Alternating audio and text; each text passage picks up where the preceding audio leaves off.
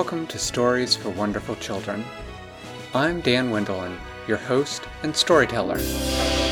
Years ago, I began recording the bedtime stories I told my children every night. Now, I'd like to share those stories with you. I hope you enjoy my stories for wonderful children.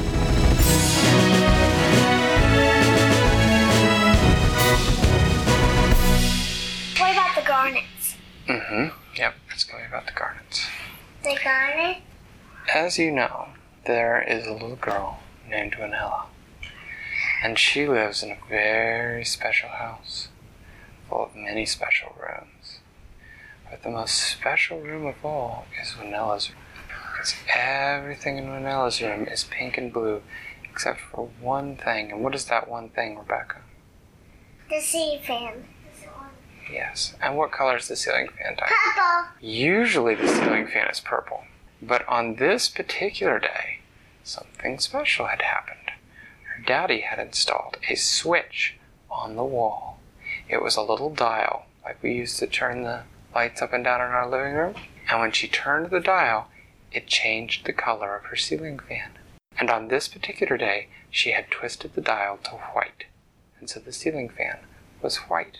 It also had settings for pink and blue and brown and sort of a shiny silver color and a gold color and even a rather sort of pale green color. But she had left it set to white. She had gone to bed after setting it to white. And during the night, she had woken up. And she had lain there for a moment, wondering what it was that had woken her up before she remembered there was something strange in her room. There was a noise, and the noise sounded like this.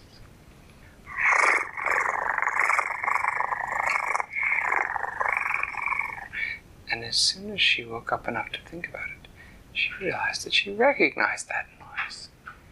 Who is that? Who makes that kind of noise? I know Theodore. Theodore, yes. Theodore. Vanilla had sat up, and sure enough, there at the foot or bad, was Theodore. She said, Well, good evening, Theodore. How are you? I'm fine. I've come With with an invitation from Flibbertigibbet. Vanilla said, Oh, what's the invitation? Flibbertigibbet says that he has a problem that requires your special skills. He would like you to come tomorrow and he wants you to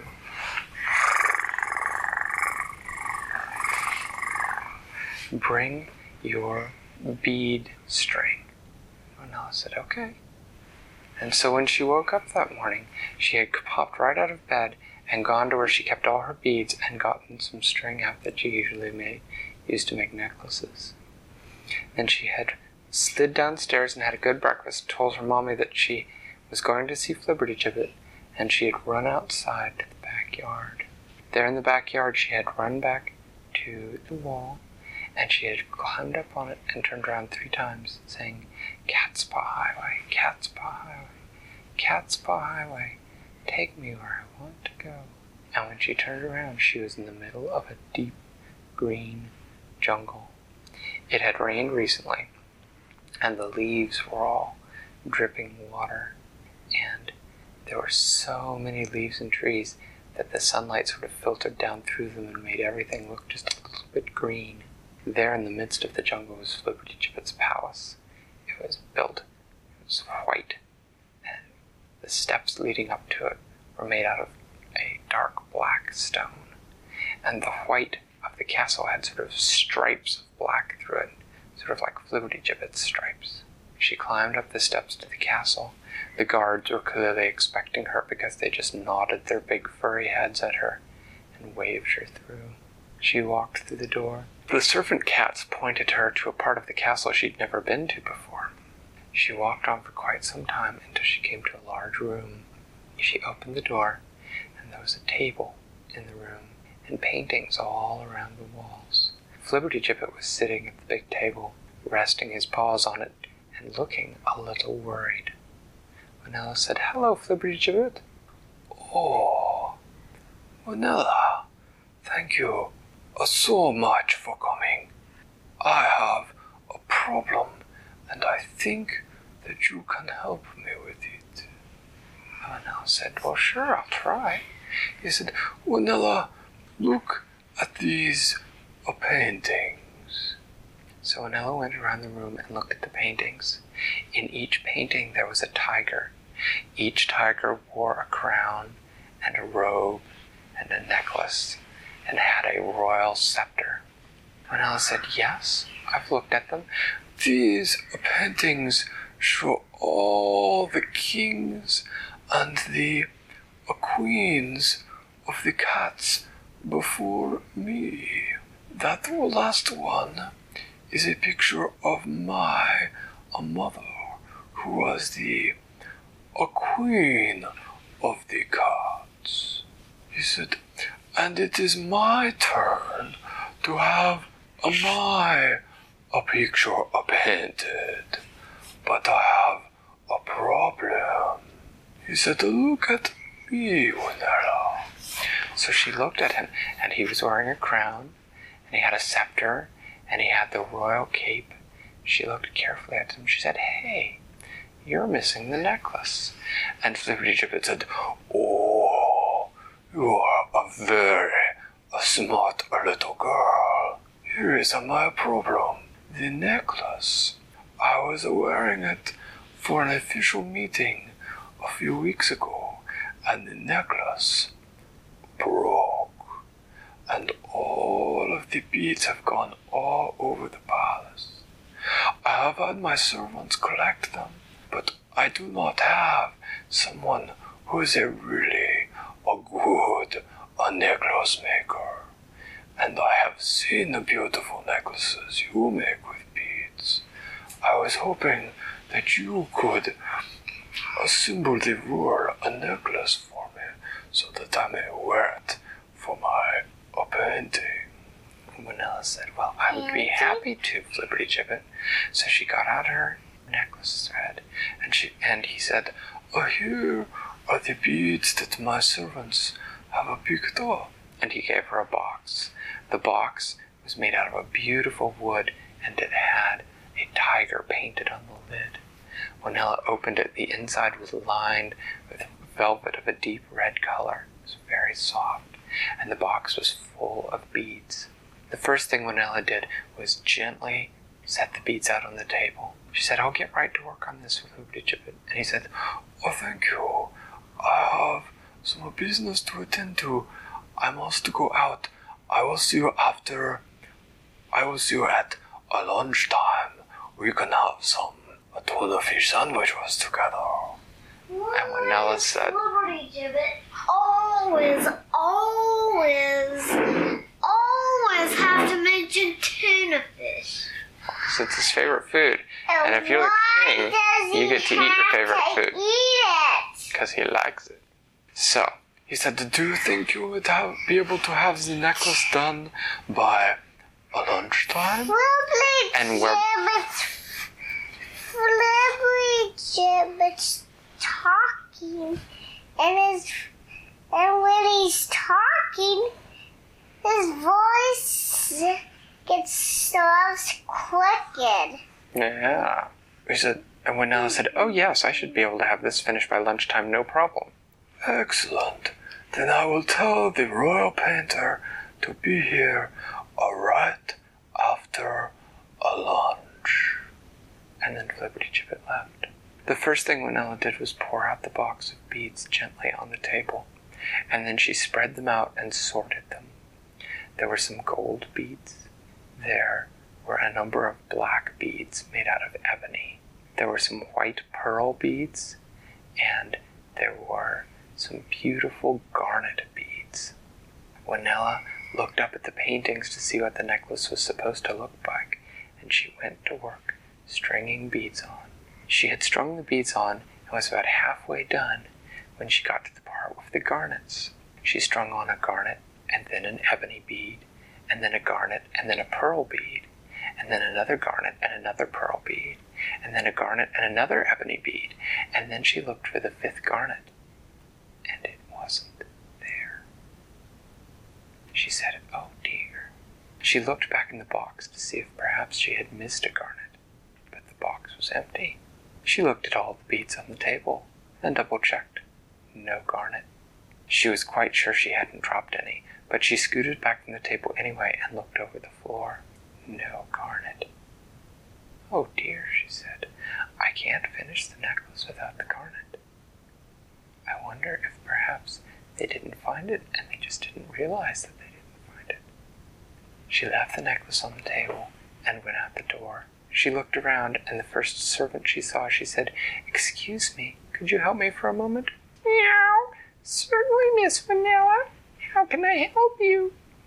Well, Flibbertigibbet is having me reassemble the royal necklace, and it would appear that one of the garnets is missing. Meow!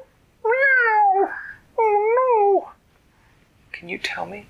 Don't. Don't worry. We, we would just need to find it. Where was Flibbertigibbet when his necklace broke? He was in the. Mm, he was in the uh, the the room with the. Mm, he was in the gardening room. The the the uh, the greenhouse. Meow. Great. Can you show me where the greenhouse is, please? Sure.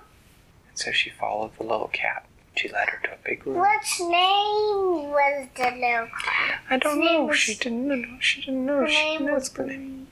Her name was Lucy. Lucy? Okay. When Lucy got her to the greenhouse, she said, If you need any help, you let me know. My name is Lucy, okay? Okay, thank you, Lucy. You're welcome, Miss Vanilla. Meow, bye. Vanilla looked around the greenhouse. The first thing she did was look at the floor, but the floor had been kept very clean and she didn't see anything. She thought, now if I were Garnet, where would I be? She looked around between all the plants. She didn't see anything. She figured the cats must have looked very well. So she sat down and pondered for a moment. While she was pondering, she started to notice that there was a beautiful bird song greenhouse. She looked up and she could see that there was a bird that had built its nest up at the very top of the greenhouse. And the bird was sitting in its nest singing.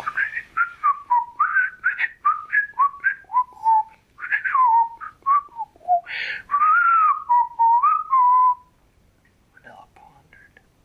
Where could that garnet be? She looked at the bird for a moment. She thought, I wonder if that bird. That bird is a blue jay. Blue jays really like shiny things.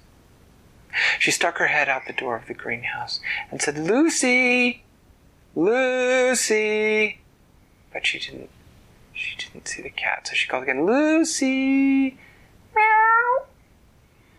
A moment later, Lucy came patting around the corner. Yes, Miss Vanilla, how can I help you? I was wondering, could you get me a ladder?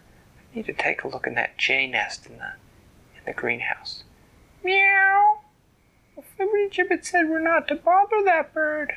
Well, yes, I know, but I think I need to just check the nest. I won't hurt the bird. Meow. Well, you're Flibbertigibbet's friend. I guess it must be okay. But if he asks, I only did this because you told me to. That'll be fine, Lucy. Vanilla waited for a moment, and the cat reappeared carrying a step ladder. She gave it to Vanilla, and Vanilla set the ladder up and climbed slowly up. The blue jay watched her carefully out of one eye. And when she got to the top rung of the ladder, it spread its wings and sort of soared a few feet away where she couldn't reach it from the top of the ladder, but where it could keep a close eye on her. Vanilla climbed up and peeked into the nest. There were a number of things in the nest. There was a safety pen. There was the top to a milk container. There was someone's wristwatch, and Vanilla wondered how the bird had man- could have managed to get a watch all the way up there. There was a little bit of someone's shoelace, and there at the bottom, Vanilla caught just the faintest little flash of sort of a red brown color. Very carefully, she poked her finger into the nest, moved the things aside, and there at the bottom was the last garnet bead. Quickly, she picked it out of the nest and climbed down the ladder. She dashed out of the greenhouse, looking at her watch. It was almost lunchtime. Flibbertigibbet would be back, and the painter would be back with him. She said, Lucy, how do I get back to the room where I was in? Lucy! But Lucy was not around. Vanilla thought for a moment. I think it was this way. She started to walk that direction. And she started things started to look more familiar. So she sort of ran, and then after a moment things weren't looking familiar anymore. So she turned around and went back to the last place they'd looked familiar and realized that she had missed a turn. So she made that turn and she ran around, ran along, and then she saw a familiar door up ahead. She ducked in. Flibbertigibbet was not in the room yet. She quickly strung the garnet bead onto the necklace and then finished up the second half. Pearl, ebony, pearl, ebony, ebony, pearl, pearl. She looked up at the she looked up at the painting. She had misplaced a pearl. She had to take three beads off and rearrange them and put them back on. And she had just slipped the last bead onto the necklace when she heard the big padding paws approaching the door. Flibbertigibbet stuck his big furry head in and said, Oh, oh, Vanilla, it is a beautiful. Did you have any problems? And Vanilla said, I'll tell you over lunch, Flibbertigibbet. And that's what she did. He took her out to his garden where they had a lunch of tuna fish sandwiches and cherries and glasses of milk with a little bit. Why does why does Dibbit always love For the same reason that you usually like peanut butter sandwiches, it's just a food he liked. She told him the whole story about what had happened and about how she'd had to find the last garnet. Flibbertigibbet was very impressed. He said, Oh, you are such a smart little girl. I never thought to look in the bird's nest. I'd forgotten how much jays like shiny things. And I was bird still in the foolish. in that I did not in that I the bird went back to its nest after Vanilla got the bead out, yes. I was foolish that I did not realize that there was a bead missing. He took the necklace after he had finished his tuna fish sandwich and put it on his neck. And then he said, I'm a lit to have my portrait painted.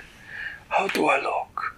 And Vanilla took her hairbrush out of her pocket and she brushed one little tuft of fur that wasn't quite in the right place from the top of Flibbertigibbet's head, and she said, There, now you look perfect. And Flibbertigibbet said, Oh, oh, thank you so much. And then he went and he went to get his picture painted. Vanilla went home and told, went up to the roof and told Joey What did the whole story. Gibbet get a, get his picture? What was the outer scene of Flibbertigibbet's picture? Oh, what was around him? He had it painted in the garden so that um, all his pretty flowers that he likes to grow were around him. And that is the end. Thanks for listening to Stories for Wonderful Children. I created, told, and edited today's story. Questions and witty commentary were supplied by my children. The music was composed by Brandon Thompson. If you enjoy the show, please tell someone about it or leave a review on your podcast provider. Our email is storiesforwonderfulchildren at gmail.com. You can also contact us on Facebook or Twitter. I'll see you next time.